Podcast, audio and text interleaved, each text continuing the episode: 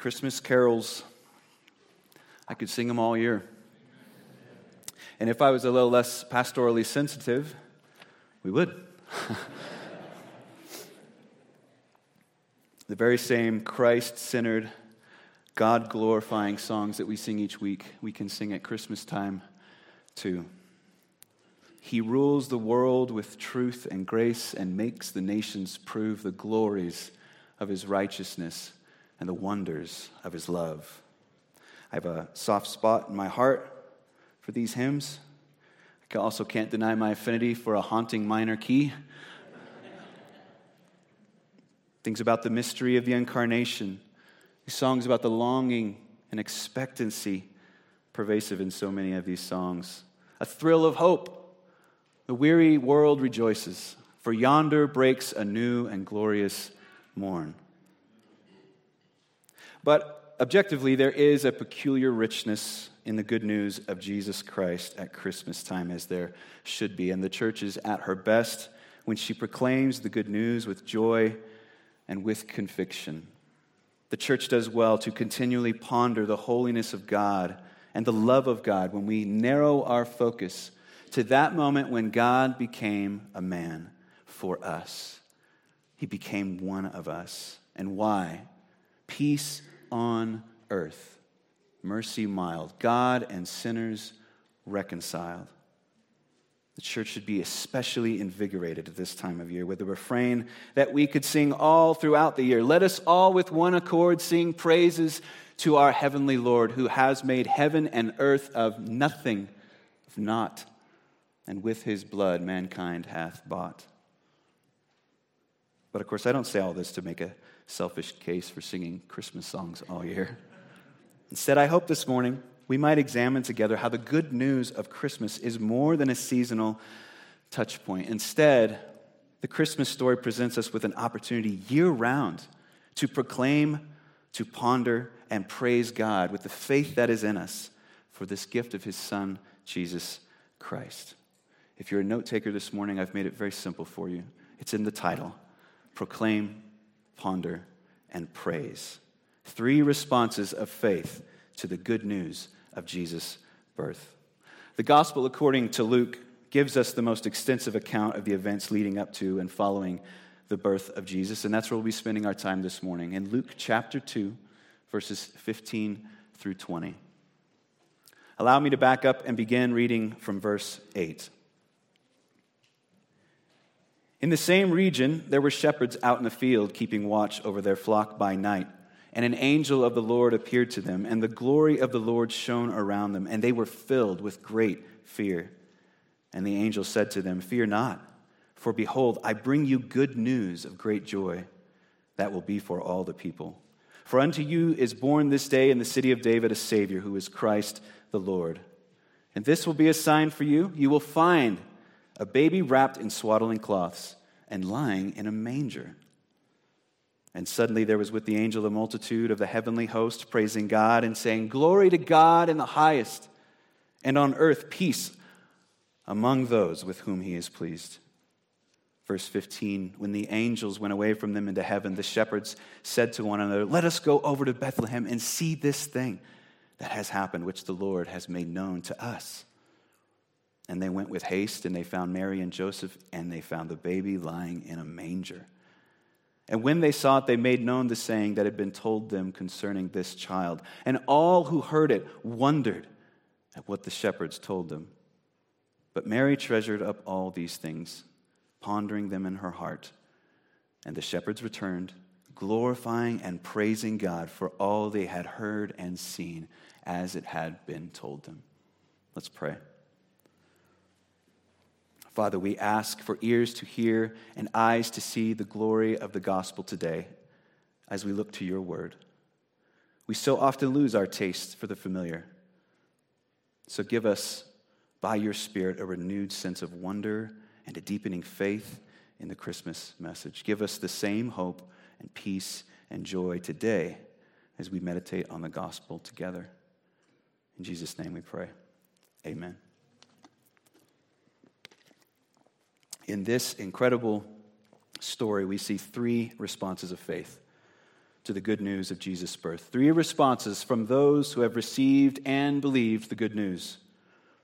The prophet Isaiah speaks on the Lord's behalf to us in Isaiah chapter 55. He says, For as the rain and the snow come down from heaven and do not return there, but water the earth, bringing, making it bring forth and sprout, giving seed to the sower and bread to the eater, so shall my word be that goes out from my mouth. It shall not return to me empty but it shall accomplish that which I purpose, and shall succeed in the thing for which I sent it. As we were reminded last week from Pastor Lance, the message of angels was not bad news. It was good news to those who would receive it, to those who would believe it. Good news of great joy. And so we look to see for ourselves what springs forth from the fertile ground of faith when God's good news falls upon it. The first response we see here in Luke is the proclamation of the shepherds. The shepherds waste no time and hurry to Bethlehem to find this baby. And when they saw him, Luke tells us, they made known the saying that had been told them concerning this child. You know, we should never take for granted how this story could have gone. The shepherds might have been so afraid that they did not know what to do. Imagine if they had run in terror at the sight of the angels, or imagine if they had doubted, convincing themselves that they were seeing things? What if they decided to engage in a thorough debate about the merits of these claims and argue over their interpretation of the angel's words, never coming to terms with it, never seeking to confirm it? Or imagine if they'd been simply apathetic or forgetful or hard hearted. Imagine any of those scenarios had been what had happened, and we would not know this amazing story. None of the other Gospels include this birth announcement. Neither Mark nor John have a birth story, and Matthew's Gospel is limited to Joseph's testimony of dreaming about the child to be born, message from the angel. So consider again that the Christmas story, the good news of great joy for all people, rests on the faith and the proclamation of these humble shepherds. They did not neglect the message, nor scorn it, or scoff at it, or fear it.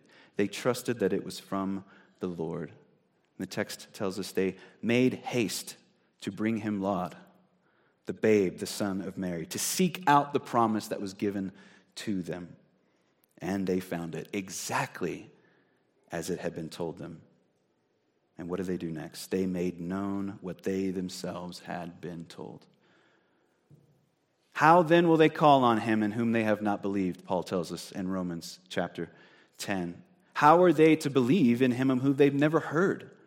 How are they to hear without someone preaching? And how are they to preach unless they are sent? As it is written, how beautiful are the feet of those who bring good news, who preach good news. God chose shepherds to be the first evangelists, preaching. There he is there he is, just as the angel said, the Savior, the Lord, the Christ. The gospel, proclaimed through an angel, entrusted to shepherds, and sent into all the world to every heart that would prepare him room. How amazing that God predestined shepherds to be the first ears to hear it and the mouths to speak it. He is the Savior, He is Christ the Lord. You see what the Lord entrusts to anyone who by faith receives the good news? They themselves are immediately made his evangelists. They proclaim the good news to all the world. Joy to the earth, the Savior reigns. 3,000 souls received that very same word at Pentecost as Peter preached. Let all the house of Israel therefore know for certain that God has made him both Lord and Christ, the Jesus, this Jesus whom you crucified. 3,000 souls found their Savior at that same word Jesus is Lord and Christ. The church is born of this gospel, the church is sustained by it. And the church would be reminded of this over and over and over. It is the very anchor of their faith. As the Apostle Paul would tell to the Philippians in Philippians chapter 2, have this mind among yourselves, which is yours in Christ Jesus, who, though he was in the form of God, did not count equality with God a thing to be grasped, but emptied himself by taking the form of a servant, being born in the likeness of men. The gospel begins with the Christmas story. Being found in human form, Paul says, he humbled himself by becoming obedient to the point of death, even death on a cross. Therefore, God has highly exalted him and bestowed on him the name that is above every name, so that at the name of Jesus every knee would bow in heaven and on earth and under the earth, and every tongue do what? Confess that Jesus is Lord to the glory of God the Father. Those who receive the gospel by faith become proclaimers of the gospel to the world that Jesus Christ is Lord. It started in Bethlehem. The shepherds believed and spread the good news in Bethlehem. And Luke doesn't tell us exactly who the shepherds shared the news with, other than we know all who heard it and Mary, two audiences there that night. It appears that the audience is less important to Luke's account than those and what they responded to that news. I believe that distinction is important. Luke tells us at the very least, everyone who heard this news wondered at the things that were told them by the shepherds. And who wouldn't be? What an incredible announcement. You saw what? You heard what? That baby, the Christ, the Messiah, and you, you said he's you said he's Lord? Are we even allowed to say that about a person?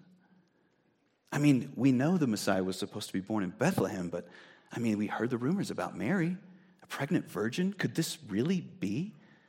A choir of angels, you say, proclaiming peace to us, to all the earth, not just Israel? How can that be? The light of glory? Weren't you scared? Wonder is the most natural reaction to God's work and God's word. It should not surprise us then that this news would be received as wonderful, marvelous, amazing. In fact, Luke uses these words, wonder and marvel, twice as many times as any other gospel account, as if to reinforce the point that the testimony of Jesus is filled with wonder. When Jesus healed, people wondered. When Jesus performed miracles, they were amazed. When Jesus taught, the people were awestruck. Everywhere Jesus went, it was all wide eyes and open mouths and gasps of unbelief. How could this be? This is so wonderful. And at the news of the shepherds, at the proclamation of the good news, all who heard it wondered. But Mary is a that's a peculiar conjunction, isn't it? But it means that something about Mary's response was different. But Mary, the shepherds proclaimed the good news, all who heard it wondered, but Mary treasured up all these things pondering them in her heart. That would be the second response that we see of faith to the good news of Jesus' birth. She pondered, she treasured the good news in her heart. Luke tells us that she treasured up all these things. More accurately, she was treasuring up, actively collecting all things in her heart. She guarded these things the words of the shepherds, the circumstance of their appearance, having shown up in a hurry to find her and her newborn lying in a manger. She witnessed the reaction of those around her to the news, the wonder on their faces, their speechlessness, or their questions, or their confusion, or their excitement. Mary is gathering snapshot after snapshot of this incredible experience and storing them away in her heart, guarding, protecting, preserving, keeping them safe one after another and pondering. Pondering. It's becoming an old fashioned word, isn't it? Maybe that's because we live in a world that's sped up, constantly grabbing at our attention, assaulting us with experience after experience, manufactured wonder after manufactured wonder. We rarely have time or make time to ponder.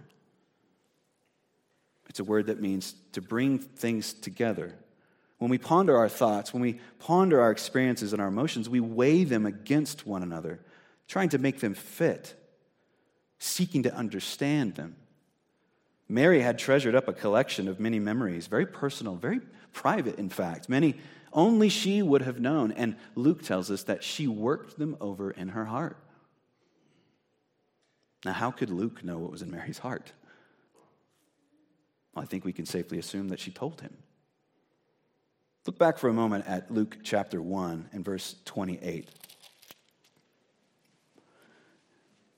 Greetings, O favored one, the Lord is with you.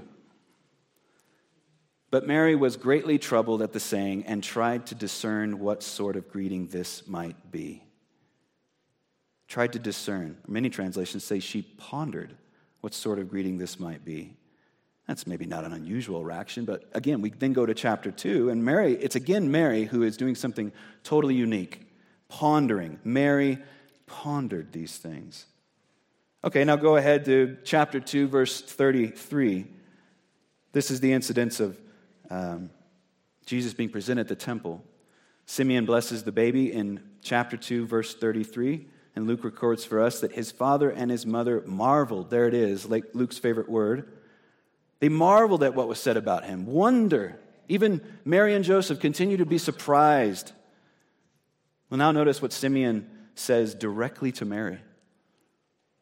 Verse 34 Simeon blessed them and said to Mary, his mother, Behold, this child is appointed for the fall and rising of many in Israel, and for a sign that is opposed. A parenthetical starts as if to tell us this is a very intimate, personal memory, and a sword will pierce your own soul also. In other words, Mary, your, your son has a great calling, but he will be persecuted and opposed for it. And all the while, you will suffer greatly too. That's quite a personal and weighty word, isn't it? Who else but her would have remembered it with such detail? Hold that in your mind as we go to one more text just further down, chapter 2, verse 46. Luke finishes this chapter by describing the account of the boy Jesus being left behind by accident in Jerusalem by his parents. Verse 46 After three days, they found him in the temple. Parents, three days. sitting among the teachers, listening to them and asking them questions. And all who heard Jesus were amazed at his understanding and his answers. And when his parents saw him, they were astonished, rightly so. And his mother said to him, Son, why have you treated us so? Behold, your father and I have been searching for you in great distress. And Jesus said to them, Why were you looking for me? Did you not know I must be in my father's house? and they did not understand the saying that he spoke to them. And he went down with them and came to Nazareth and was submissive to them. And here's the kicker and his mother treasured up all these things in her heart. Mary did not understand these things, but she treasured them nonetheless. Can you see the theme? What we have in most of Luke 1 and 2 is Mary's account. It's very likely that Mary related all of her experience, even her innermost thoughts, to Luke or an intermediary, whom we know from the opening verse of chapter 1 said, I investigated everything carefully from the beginning. Now, who's a better primary source than Jesus' own mother? Who else would know Mary's innermost thoughts of her experience with Gabriel? Or know about the news of the shepherds? Or know about the words and the reception of Simeon, the personal prophecy to her? Or understand and know the panic and the confusion at Jesus' words in the temple that day? It would have been Mary his mother. The pondering of Mary is our window into the Christmas story. She safeguarded every unbelievable moment, every thought, every confusion, every bit of wonder and pain surrounding her son. Mary, the steward of the Christmas story, by faith, treasuring each moment, pondering their meaning. The shepherds were proclaimers of the gospel. The hearers wondered and marveled, but Mary, in contrast, by faith, pondered these things. Mary does not ask to be convinced of anything, she simply receives it by faith and guards it for the future. Zacharias, you remember, questioned the angel and was struck mute for his lack of faith, not Mary. Her response to the news that she would bear a son as a virgin that he would be the Son of God, that this Son would sit on the throne of David, and that his kingdom would have no end. And by the way, a bonus bit of news your elderly relative Elizabeth is pregnant as well. What was Mary's response? May it be done to me according to your word. Faith is the assurance of things hoped for. Faith is the conviction of things not seen. One commentator gives us a helpful perspective on the kind of faith possessed here when he says that these things were, quote, too sacred, too miraculous for Mary The mysteries were beyond her comprehension. Yet she treasured them and sought not so much to penetrate them as to draw the blessedness from them. Unlike the bold rationalist who disbelieves, rejects, or seeks to explain away what he does not understand about the mysteries of God, Mary regarded them as her dearest treasures. End quote. The fruit of the shepherd's faith was their proclamation. The fruit of Mary's was her pondering the promises, meditating on their meaning, treasuring the truths revealed to her, so that one day we might benefit from her proclamation of these things. God has given to some of us in his church a faith like the shepherds, and to others a faith like Mary's. Some have a faith that expresses immediately and with great enthusiasm in more outward fashion, and others mine their faith inwardly for precious jewels. Then they bless the church in a more inward fashion through a quiet spirit of servanthood and unnoticed obedience.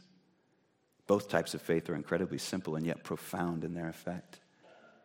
That's the wonderful truth of the gospel. In all of its power to save, it is simple enough for the child, yet compelling enough for the sage. So that children could proclaim to Jesus, Hosanna to the Son of David. And Paul could write, Oh, the depth of the riches, both the wisdom and knowledge of God. How unsearchable are his judgments and unfathomable his ways. See, we can all proclaim, we can all ponder, each as the Lord has provided for us by the faith he graciously gives to us. Mary was a proclaimer too, just not like the shepherds. We have this story thanks to her faithfulness in sharing it in its time so that it might find its way, way to Luke and then to the world and even to us. And if you want, you can go back later and read more of chapter one, how, like the shepherds, Mary was in a hurry when she heard the news to share it with Elizabeth. Her words to her My soul exalts in the Lord, and my spirit has rejoiced in God, my Savior. She proclaims the good news, and she also praises God for the good news. That happens to be the third response of faith to the good news of Jesus' birth praise to God. And though we know of Mary's faith and response of praise from earlier in the chapter, in our text here, that praise comes from the shepherds. Verse 20. And the shepherds returned, glorifying and praising God for all they had heard and seen as it had been told them. If there was ever any doubt about the shepherds' faith, that doubt is laid to rest by their praise. They were not simple messengers of the good news, they were partakers in it. Remember, the angel's words I bring you good news, which will be for all people. This is the response of praise from the shepherd's faith. Unto us a child is born, unto us a Savior is given, a Son. Would not Mary also cherish that truth in her heart as well? Unto me a Savior is born, unto me a Son is given. Do you know that's the response we see the most often in the gospel? The second, Zacharias pens the name of his son John on the tablet. His tongue is loosed, and what did he do? Luke tells us he began to praise God. In Luke 5, when Jesus heals the paralyzed man, he gets up, he grabs his mat, and he goes home glorifying God. When Jesus heals 10 lepers in Luke 17, only one returns, glorifying God along the way to return to Jesus and give him thanks. In Luke 18, a blind man named Bartimaeus is healed by Jesus, and we read immediately he recovered his sight and followed Jesus, glorifying God. These physical healings by Jesus are meant to point us to a spiritual reality as well. What do all these healings and many more like them in the Gospels have in common? Jesus expressly tells us that in each it was their faith that made them well. And their faith brought praise to God, who worked wonders through their healing by Jesus Christ, the Son of God. That is the pattern of faith in the life of every believer of God's good news to the world. Those who believe it proclaim it, ponder it, and praise God for it. As the psalmist says, Psalm 111 Praise the Lord. I will give thanks to the Lord with my whole heart in the company of the upright, in the congregation. Great are the works of the Lord, studied, pondered by all who delight in them. Full of splendor and majesty is his work, and his righteousness endures forever. He has caused his wondrous works to be remembered. The Lord is gracious and merciful. Who can resist? To give God praise and to glorify Him for what He has done, no less in sending us His Son to save us from our sin. It is God's prerogative to astonish the world with His power, with His righteousness, with His plan to save a people for His own possession, that they might do what? Proclaim the excellencies of Him who called them out of darkness into His marvelous light. I love how God's word is alive for us to know and to believe these truths. How about Psalm 64, where the experience of the Christmas story is practically mirrored? When God shows up to save his people from their enemies, the psalmist says, All mankind fears. They proclaim what God has brought about and they ponder what he has done. But the psalmist says, Let the righteous one rejoice in the Lord and take refuge in him. Let the upright in heart exult. Are not those the same circumstances we find here in Christmas? The story of Christmas, the glory of God on display, great fear and wonder, the proclamation of the good news, the pondering of this great news, and above all, words of rejoicing in the praises of the faithful. Joyful, all ye nations, rise. Join the triumph of the skies. With the angelic host proclaim, Christ is born in Bethlehem. That is the invitation that the shepherds received when they first heard the good news from the heavenly host. Join the triumph of the skies. Proclaim with us that the Savior, who is Christ the Lord, is born. That is the invitation to Mary. Compose for us a song of this same theme that the mighty one who has done great things for me, holy is his name. He has given help to Israel, his servant, in remembrance of his mercy. That is the invitation to all, at all times, in every place. Receive and believe this good news. That is the call to respond to the good news with faith, not just wonder. Let me explain. Our family went to Disney World recently, and uh, we did multiple parks, multiple days, lots of walking, lots of lines. But we were committed to just getting as much of the experience as we could. So on the last evening, my wife and I, along with my brother and his wife, um, we left the kids with the parents and we went out to try to get all the, the rides in that we could, especially the ones that we had missed. And the, the big one that we had missed that week was Star Wars Rise of the Resistance. And for this, we stood in line for nearly two hours. the park had already closed, uh, but when you're in the queue, you're good to go.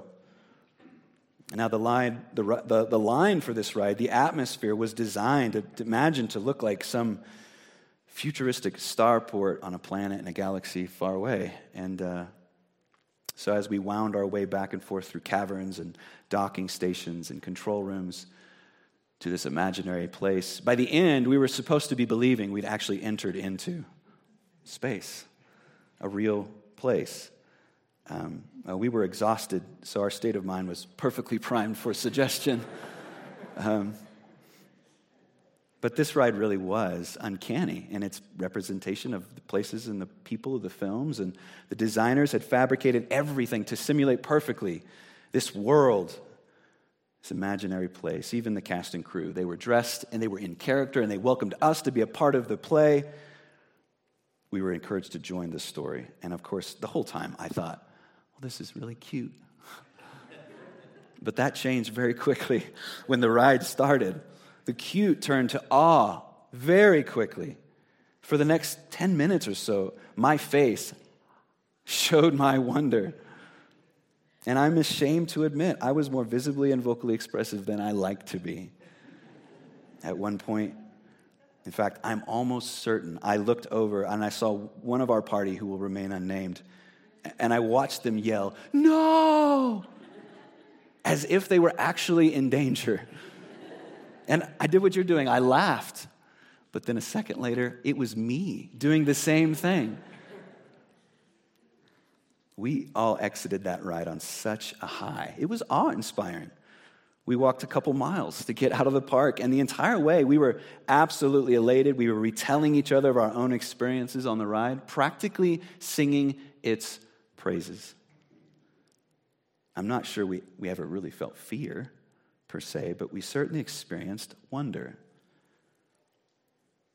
But ultimately, it was an experience. It was an amazing, joyful, memorable, incomparable experience, but it wasn't real. My life was not radically altered that day. In the grand scope of things, it was a firework. Pop, whistle, boom, fizzle. Done. I propose to you that wonder, as wonderful as it is, is not a response of faith. It is a legitimate reaction to the wonderful, but it is not a faith response. Many wondered and marveled when Jesus was born. Many wondered at healings and miracles and parables and everything in between. The power of God was on display in Jesus in a way that had not been the case since God delivered his people from Egypt. Many wondered, but few believed. Many asked for a sign, but few hung around when the spectacle was over. Many waited and looked for the Messiah to appear, but few recognized him when he did, despite all the evidence, despite all the wonders of his appearing. Many experienced Jesus, but few were changed by him. And that's the cautionary tale of wonderment and faith that begins here in the Christmas story and continues throughout the gospel. We do well to remember that all who heard the news from the shepherds wondered, but we see only a few who believe, only a few who went to proclaim the good news, only a few who pondered it, only a few who praise and glorify God for that news that night. These responded by faith. Did you know even Jesus experienced wonder? He who built the starry skies, he whose glories know no end, he who now sits in majesty, he experienced huh, surprise, wonder. It's a strange irony that we find in the two instances that that takes place in the Gospels. Allow me to read them for you. The first is in Mark chapter 6, where we read that Jesus came to his hometown, and his disciples followed him. And on the Sabbath, he began to teach in the synagogue, and many who heard him were astonished. and they said, Where did this man get these things? What is this wisdom given to him? How, how are such mighty works done by, here's the turn, his hands? Is not this the carpenter, the son of Mary, and the brother of James and Joseph and Judas and Simon? Aren't his sisters here with us? Do you see how their wonder turned very quickly? It says they took offense at him. And Jesus said to them, A prophet is not without honor, except in his hometown and among his relatives and his own household. And Jesus could do no mighty work there, except that he laid his hands on a few sick people and healed them. And here's the verse And Jesus marveled at their unbelief. What does it take to surprise the Son of God? Unbelief in the presence of the truly wonderful. What was the other thing that made Jesus wonder? We find that in Matthew chapter 8, in verse 5. When Jesus had entered Capernaum, a centurion, a Roman, came forward to him, appealing to him Lord, my servant is lying paralyzed at home, suffering terribly. Jesus said to him, I will come and heal him. But the centurion replied, Lord, I am not worthy to have you come under my roof. Only say the word, and my servant will be healed. Verse 10 says, When Jesus heard this, he marveled and said to those who followed him, Truly, I tell you, with no one in Israel have I found such faith. So, what is it that makes Jesus wonder and marvel? It's also true faith, which trusts in the word before the wonder. If the God of wonders, the King of glory, so elevates faith, shouldn't we? It is, after all, the single most important decision we will ever make. Will you believe? Will you believe? Will you believe that Jesus is the Christ, the Son of the living God, and will you accept him as your Lord and Savior? He who left a throne of glory to become one of us, to die in our place, to bear in his body the punishment for your sin, for my sin. He who was raised to life. What a wonder on the third day in accordance with the scriptures in victory over death and the power of hell. You know more, you know more of the story than the shepherds ever did. You know more than Mary could have ever known, which means you are invited to the good news, into a relationship with God that makes the, even the angels of heaven wonder and marvel. Each one of us the good news is for all for the young, for the old, for the rich, for the poor, for the wise and learned, for the simple, for those near, for those far. So, for those who have not yet believed, hear the good news and wonder and ponder and believe. Brothers and sisters, remember that God, who said, Let light shine out of darkness, has shone in our hearts to give the light of the knowledge of the glory of God in the face of Jesus Christ. But we have this treasure in jars of clay to show that the surpassing power belongs to God and not to us. Indeed, the message of heaven is entrusted to us as proclaimers to all the world. The gospel is ours to treasure and ponder with all humility, trusting in the promises made to us and receiving every assurance of that blessed future to come.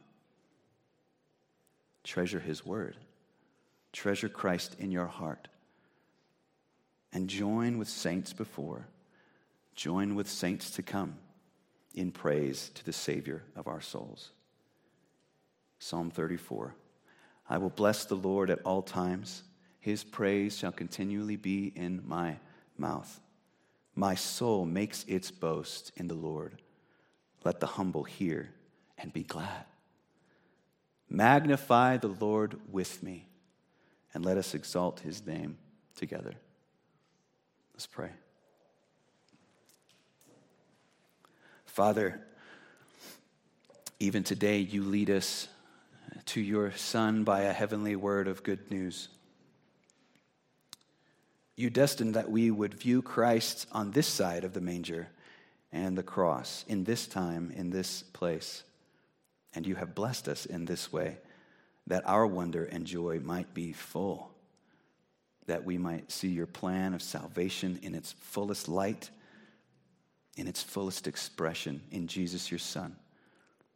Jesus, we we can rejoice in your glorious coming to earth first to live and heal and teach and work wonders so that we might know you and the Father and might trust in you and might find life in you.